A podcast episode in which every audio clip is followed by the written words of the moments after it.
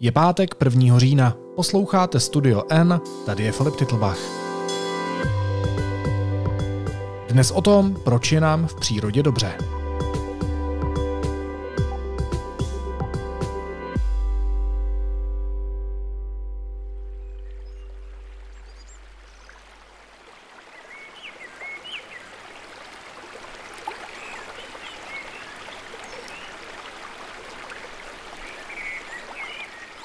Teorií, které zkoumají, proč nás příroda láká a co se v lidech během pobytu v ní děje, existuje několik.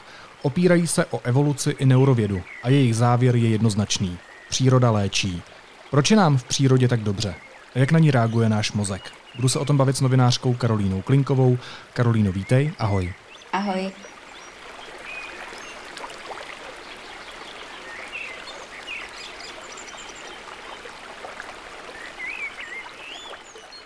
Jak často ty sama chodíš do přírody? Vieš čo, snažím sa pomerne často práve preto, že cítim, že mi je v prírode dobre. Akože je to jednoduchá odpoveď, vlastne až banálna, ale ako náhle podľa mňa človek zistí, že mu tam je dobre, tak sa naozaj nemusí presviedčať, aby sa do prírody vybral. Ty si použila skvelý slovo, že je mi tam dobře. Co znamená to dobře? Co tam cítíš? Co to s tebou dělá? Ja si naozaj, vtedy sa cítim tak, že si naozaj odpočiniem. Vieš, akože existuje asi viacero typov relaxu. Jeden je, že si zapneš Netflix, druhý, že si ideš zašportovať alebo tak, ale toto je niečo úplne iné pre mňa. Toto je naozaj niečo, kedy úplne vypnem mozog, mám pocit, že sa tam naozaj tak až akože vysviežim, keď to tak nazvem, a odpočiniem si tam úplne iným štýlom ako kdekoľvek inde. Nachádzam tam naozaj veľký kľud, cítim sa tam veľmi dobre, je mi tam proste tak, že mám pocit, že tam patrím. Náš kolega ze slovenského deníku N, novinář, známý spisovatel Martin M. Šimečka, si pořídil maringotku, která byla kdysi vlakovým vagónem, a tráví svůj čas, nebo velkou část svého času prakticky v divočině. Ty, když se ponořila do toho tématu, tak vím, že se ho vyhledala, aby si se s ním o tom popovídala. Kam až si za ním jela? Kde je to jeho místo, kde on se cítí, jak říkáš, dobře? No, Milanovi nestačí chodiť do lesa ako väčšine možno z nás. Milan naozaj robí to, že každý rok na 3 mesiace odíde z Bratislavy, kde žije, a ide do svojej maringotky. Tá maringotka sa nachádza napomedzi stredného a východného Slovenska. Je to naozaj miesto, ktoré je naozaj v divočine. Ako nie je to nejaký lesík, je to naozaj divočina. Najbližšia dedina, ktorá od tej maringotky je, tak má asi 200 obyvateľov, pár domov, pár desiatok domov, kostol, mestský úrad, a to je všetko vlastne. No a Milan vlastne tú maringotku má ešte ďalej. Musíš tam ísť naozaj pešo a musíš tam ísť asi pol hodinu ešte z tejto dediny. No a to je miesto, ktoré pre ňoho naozaj funguje ako to miesto, kde si naozaj odpočinie, kde naozaj ten mozog používa možno úplne iným spôsobom, ako keď je u seba doma v Bratislave. Jakým spôsobom? No, keď som sa s ním o tomto bavila, ono sa to strašne ťažko reprodukuje. My sme sedeli pri ohni a rozprávali sme sa dlho. Nebol to ani nejaký štrukturovaný rozhovor úplne, proste sme sa len tak o tom bavili. No ale ak by som to mala nejak zreprodukovať, tak On má pocit, že tam naozaj precíti ten život, svoju existenciu a vôbec existenciu celého sveta a celých dejín a vôbec ako ľudstva úplne inak.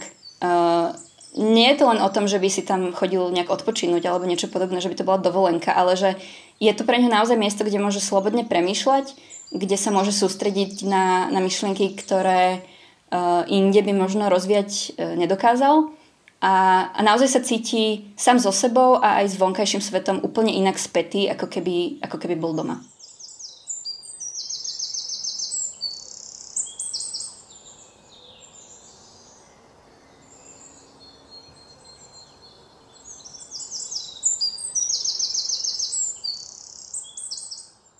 A je nějakým způsobem spojený s tou civilizací? Má tam třeba, já nevím, mobilní internet, používá telefon, chodí do toho města nebo jezdí do Bratislavy občas. Jakým způsobem on tam žije? Jak vypadá ten jeho každodenní život?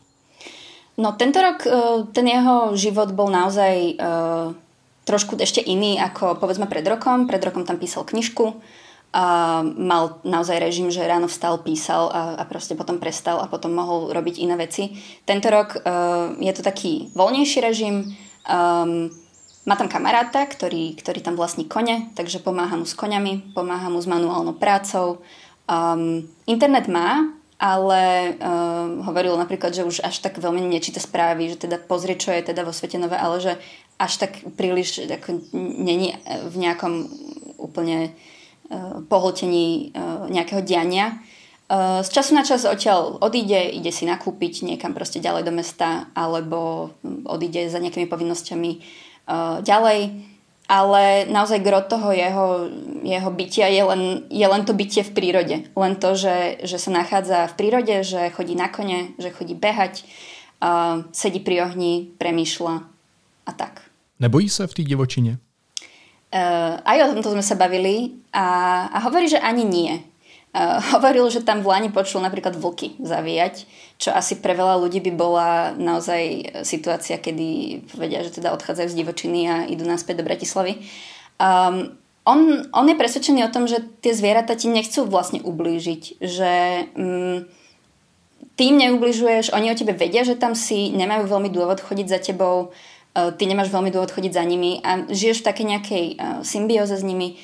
Zároveň dodáva, že on si veľmi dobre uvedomuje, že tá divočina môže byť nebezpečná a že naozaj to je krajina, ktorá, hovorím, není to nejaký maličký lesík, takže naozaj keď sa niekam zatúlaš, alebo keď udrie silná búrka, alebo proste čokoľvek, kedy sa príroda nejak silnejšie prejaví, môže byť potenciálne nebezpečné, ale necíti nejaký akutný strach z toho, že by mu tam prostě niečo každý deň mohlo hroziť.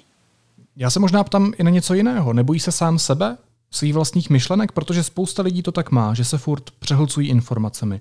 Neustále něco dělají, jsou s ostatními, se svými přáteli, se svojí rodinou, pracují, čtou si, sledují filmy, seriály, chodí na koncerty, zkrátka dělají všechno proto, aby nebyli sami se sebou nějakou delší dobu. Vieš čo, ja mám pocit, že on tam práve preto to chodí. Že to je práve dôvod, prečo ho to tam láka a prečo ho to tam teší tráviť ten čas. On má rád, podľa toho, čo som teda vyčítala z nášho rozhovoru, má rád, keď je sám so sebou, má rád, keď môže premýšľať a má rád, keď ho pritom nič neruší, keď to môže robiť slobodne.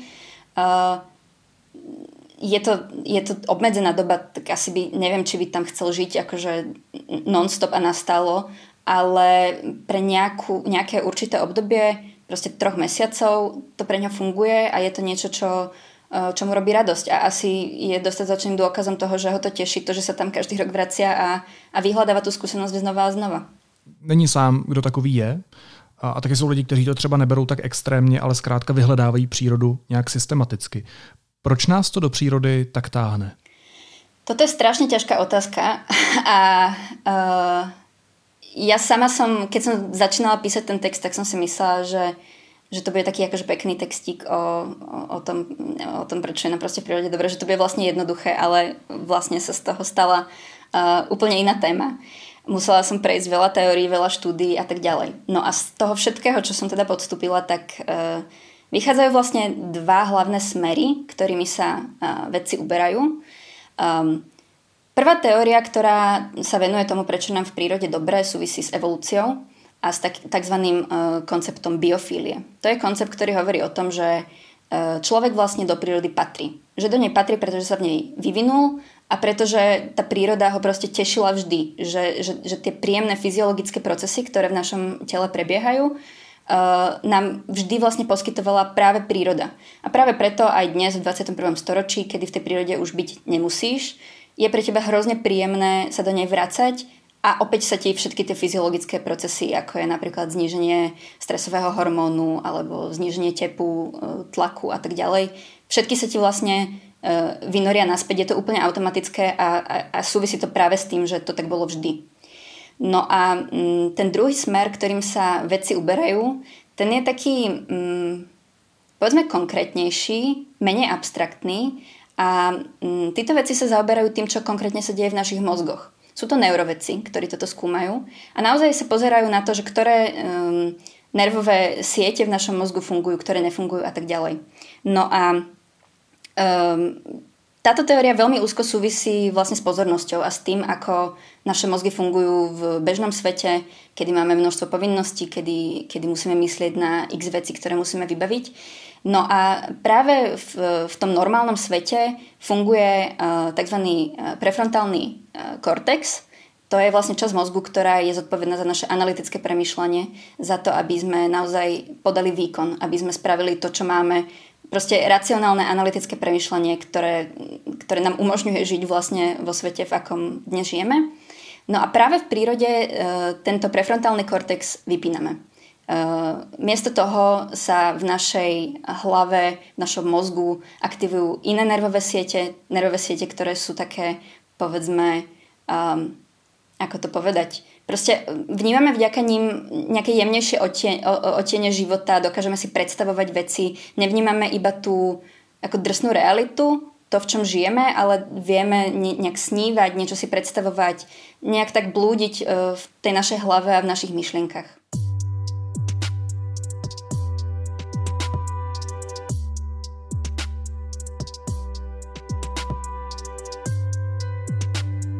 No a co to vlastně o nás říká, že pořád musíme měřit, jak na nás příroda působí? Pořád musíme číst studie, někteří si dokonce nechávají předepisovat přírodu.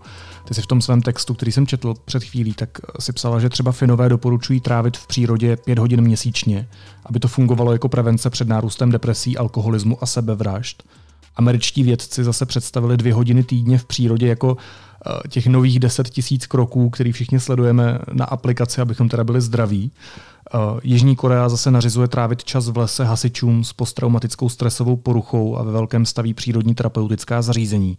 Co nás neustále nutí ty účinky kvantifikovat? Ja som sa o tomto rozprávala s terapeutkou, psychologičkou Ivanou Balovou. Je to psychologička, ktorá okrem toho, že poskytuje terapiu vo svojej kancelárii, vo svojej terapeutovni, chodí so svojimi klientami aj do lesa. Je to členka združenia, ktoré sa volá Terapia v lese. Je to združenie psychologov, ktorí proste s klientami jazdia do prírody a terapiu poskytujú v prírode. No a Ivana Balová mi na toto povedala, že si myslí, že tá naša tendencia neustále merať a nejak kvantifikovať to, aké účinky na nás príroda má a že nám nestačí do nej iba chodiť, ale už to potrebujeme mať nejak aj potvrdené. Súvisí s tým, že tak funguje jednoducho celá naša spoločnosť, že neveríme nejakým dojmom, neveríme nejakým možno veciam, ktoré si vysvetlíme ako nejaké ezoterické. Na všetko potrebujeme pečiatku, na všetko potrebujeme potvrdenie od vedca alebo terapeuta. No a vlastne je to niečo, čo vyjadruje to, ako funguje celá naša spoločnosť a ako sa snažíme my tie veci vysvetľovať a neustále hľadať proste odpovede. No ale my přece hledáme odpoveď na něco, co už známe. Teď víme, že nám příroda dělá dobře. Víme to už dlouho. Absolutne. Ako, ja si nemyslím osobne napríklad, že je to zlé, že hľadáme odpovede na tieto otázky. Pre mňa je to zaujímavé. Ja som sa naučila strašne veľa, keď som sa teda dočítala o biofílii a evolúcii a proste neurovede.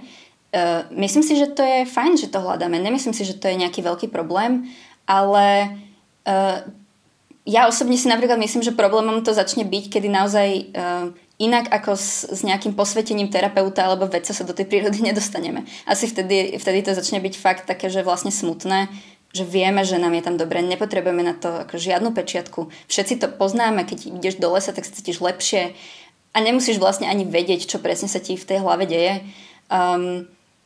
Áno, nemyslím si, že to je nutne zle, že hľadáme tie odpovede, ale myslím si, že je škoda, ak sa do tej prírody inak ako s nejakým zištným dôvodom nedostaneme. Není to trochu toxické? Já bych neřekl zlé, ale není to trochu toxické? Neviem, či je to toxické. Je to asi skôr proste vyjadrenie toho, ako fungujeme. Akože, neviem, či by som tomu nutne dávala nejakú takúto akože negatívnu nálepku. Akože, ak sa ľudia dostanú vďaka tomu, že zistia, že to je proste zdravé, do prírody, tak ako čo, vieš, aspoň tam idú. Ale a bude im lepšie. Ako jasné, ideálny stav by asi bol, keby sme všetci mali chuť a možnosť chodiť do prírody proste preto, lebo sa nám to chce. Ale ak nám na to majú pomôcť nejaké štúdie a nejaká neuroveda a nejaká predpísaná dávka prírody, tak budiš. Proč ne? Dobře, Nicméně chození do přírody nebo trávení v ní svého času není úplně nová věc. My jsme, vlastně je to věc stará jako lidstvo samo. My jsme mluvili o spisovateli Martinu M. Šimečkovi, který v té přírodě našel, řekněme, zdroj svojí existence, kde načerpává energii. Ona nicméně byla v historii spousta úspěšných lidí, kteří byli bytostně spjati s přírodou a hledali v ní uklidnění a nějakou inspiraci třeba pro ta svoje díla. Jaké známé osobnosti a postavy světového významu se chodili rádi procházet do přírody anebo tam trávili spoustu času? Je to presne, ako hovoríš, je to, ako dneska to máme možno potvrdené, ale to, že v prírode je ľuďom dobre, to vedeli proste ľudia vždy. Keď sa pozrieš, povedzme, na starovekú históriu, tak už Aristoteles hovoril, že má pocit, že prechádzka v prírode, že mu vyčistí myšlienky. Potom to boli proste rôzni vedci, rôzni hudobníci, rôzni literáti. Ja neviem, spomeniem napríklad Darwina, spomeniem Einsteina, spomeniem Teslu. No a potom veľké znovu objavenie prírody nastalo počas obdobia romantizmu, teda v druhej polovici 18. a prvej polovici 19. storočia. Vtedy sa vlastne veľmi menil svet, nastúpila industrializácia, urbanizácia a ten návrat k prírode bol vlastne pochopiteľný v tom, že keď sa ti rúca ten starý svet a nastupuje nový, tak tá príroda predstavuje pre teba niečo, kde naozaj dokážeš tie myšlienky rozvíjať slobodnejšie ako v industrializovanom prostredí. Není to právě odpověď na ty naše výdobytky? Nechová se vždycky člověk tak, že pokud přijde právě urbanizace, industrializace a podobné záležitosti, které se týkají moderní společnosti, tak člověk vlastně utíká do té přírody zpátky?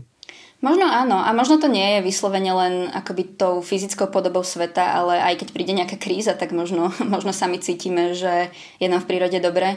Ja neviem, či si chodil za posledný rok a pol do prírody, ale naozaj boli tam davy a myslím, že ľudia tak nejak sami cítili, že v dobe krízy, v dobe pandémie, proste keď nemáš vôbec žiadnu istotu, tak tá príroda tam je, existuje, môžeš z nej načerpať energiu, vôbec nezáleží na tom, čo si ty myslíš alebo čo robíš. Tá príroda bude existovať bez ohľadu na to, kým si a jak sa práve cítiš. Listy spadnú, napadne sneh a je to úplne vlastne mimo teba. A je to hrozne príjemný pocit. V prospěch mého argumentu třeba hovoří fakt, říká se, že když je v české společnosti zlé, tak Češi jezdí na svoje chalupy, na svoje chaty. A je to i dokonce sociologicky dokázané. Například v době normalizace se to velmi výrazně dělo. Určitě, já si myslím, že to dává smysl. Dokáže si příroda poradit s chorobami té moderní společnosti? Je to jediný lék? Asi budem opatrná pri odpovědi na tuto otázku. Neviem, či dokáže vyriešiť veľké sociologické problémy a podobne, ale minimálne dokáže vyriešiť to, ako sa ľudia aj napriek týmto problémom cítia. Ja som o tom presvedčená, myslím si, že každý, kto proste z času na čas zájde do toho lesa, tak sa cíti, že aj keď sa dejú veľké problémy, aj keď možno spoločnosť sa s niečím trápi a má nejaké choroby, ako si to ty nazval, tak tá príroda dokáže byť niečo, čo minimálne na tom na tej úrovni toho ľudského prežívania ti dá nejakú radosť a nejaké šťastie. A to, že víme, že nám příroda minimálně uleví, jak říkáš, tak je tohle ten důvod, proč se snažíme tu přírodu takzvaně institucionalizovat, vytvářet umělé parky, počítat ty hodiny, které strávíme v lese, posílat lidi na víkend někde mimo město, aby si lépe poradili s tím stresem, který mají třeba tady v Praze od pondělí do pátku a tak dál. Ja si myslím, že v istom zmysle áno, veď to, o čom sme sa bavili už, že Fíni predpisujú x hodín a Američania hovoria o ďalších x hodinách a Juhokorejci liečia proste svoju modernú spoločnosť tým, že poskytujú terapie v prírode. Asi je to nejaký dôkaz toho, že aj inštitúcie pochopili, že mať šťastnejších ľudí, možno vďaka tomu, že práve strávia nejaký čas v prírode, je výhodné, že sa nám bude spolu lepšie žiť, keď každý z nás nájde nejakú radosť v tej prírode. A keď sa bavíme už o nejakých konkrétnych príkladoch, tak napríklad aj Európska únia samotná je možno dobrým príkladom. Ona teraz, čítala som nejaké správy o tom, že práve v kontexte pandémie sa snaží prichádzať na to, ako vlastne nastaviť infraštruktúru miest, aby mal každý vo svojom okolí aspoň trošku prírody. Takže myslím si, že aj inštitúcie pochopili, že príroda môže byť liečivá a že šťastní ľudia budú žiť v šťastnejšej spoločnosti. Taková radikálnější otázka, ale jsou vůbec nějaké teorie o tom, že je pobyt v přírodě prospěšný potřeba? Neměla by to být intuitivní a bytostně lidská touha tam ten čas trávit? Já jsem si to ještě nikdy nemyslel, ale budu upřímný. Vlastně se ptám, jestli není tenhle náš rozhovor zbytečný ve výsledku. Vieš čo, ja som si túto otázku kládla často, keď som písala ten text. Či nepíšem vlastne niečo banálne. Nakoniec som sa uspokojila s tým, že akože nie. Možno si to navrávam, dúfam, že si to nenavrávam. Podľa mňa tá debata o tom, prečo je príroda dobrá, není zbytočná. Akože myslím si, že je fajn, že sme zvedaví, že zisťujeme veci, je to pochopiteľné, že hľadáme nejaké odpovede. Ale áno, akože ak by som mohla zmeniť nejakú vec a mohla proste šibnutím čarovného prútika ľudí presvedčiť, že choďte do prírody, lebo vám bude lepšie a to je celé, tak to urobím. No, jestli byla tahle epizoda zbytečná, tak to zhodnotí naši posluchači. Každopádně hostem pátečního Studia N byla novinářka Karolína Klinkková. Karolíno, moc ti děkuju, měj se moc hezky, běž do přírody, užij si víkend a ahoj. Děkujem, ahoj.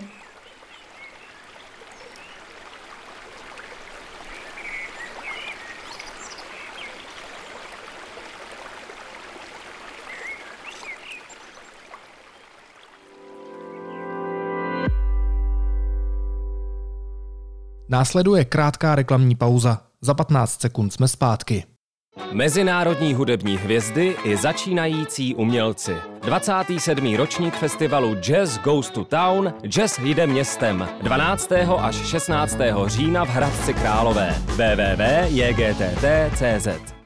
A teď už jsou na řadě zprávy, které by vás dneska neměly minout. Státní zástupce chtěl obvinit ministryni pro místní rozvoj Kláru Dostálovou za hnutí ANO v kauze dotací CzechTourismu. Nadřízení mu ale případ odebrali. Podle informací deníku N byly pro městské státní zastupitelství důkazy nedostačující. Babišův advokát požádal o zastavení stíhání v kauze Čapího hnízda. Podle premiérova obhájce nejde o trestný čin a doplněné vyšetřování podle obhajoby nepřineslo nic nového. Dolní komora polského parlamentu ve čtvrtek v noci schválila prodloužení výjimečného stavu v oblasti u hranic s Běloruskem o 60 dní. Varšava viní běloruský režim, že posílá přes hranici migranty ve snaze destabilizovat Evropskou unii a mstí se tak unii za sankce. Polská nabídka ohledně smírného řešení sporu s Českem o pokračování těžby v dolu Turów nebyla přijata, oznámil to polský ministr Michał Kurtyka po jednání v Praze. Polská nabídka podle něj narazila na eskalaci požadavků české strany. Podnikatelé v kreativním sektoru si stěžují na přístup vlády při závěrečných úpravách tzv. Národního plánu obnovy.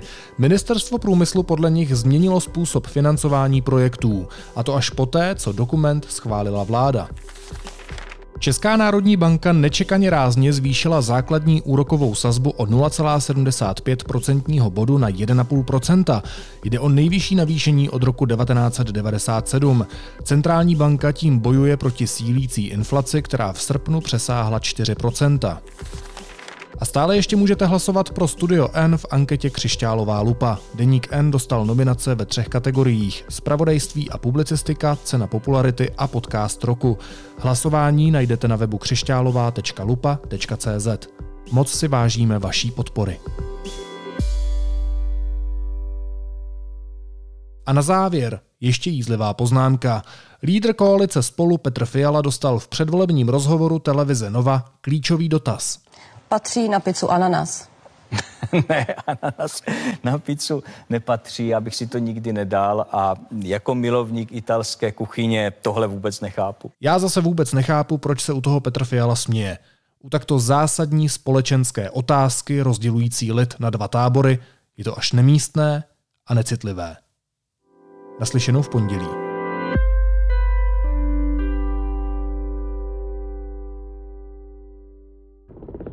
Signál festival od 14. do 17. října zpět v Praze, v Holešovicích, v Karlíně a na Starém Městě. Signál festival můžete nově zažít i v rozšířené realitě po celý rok. signalfestival.com.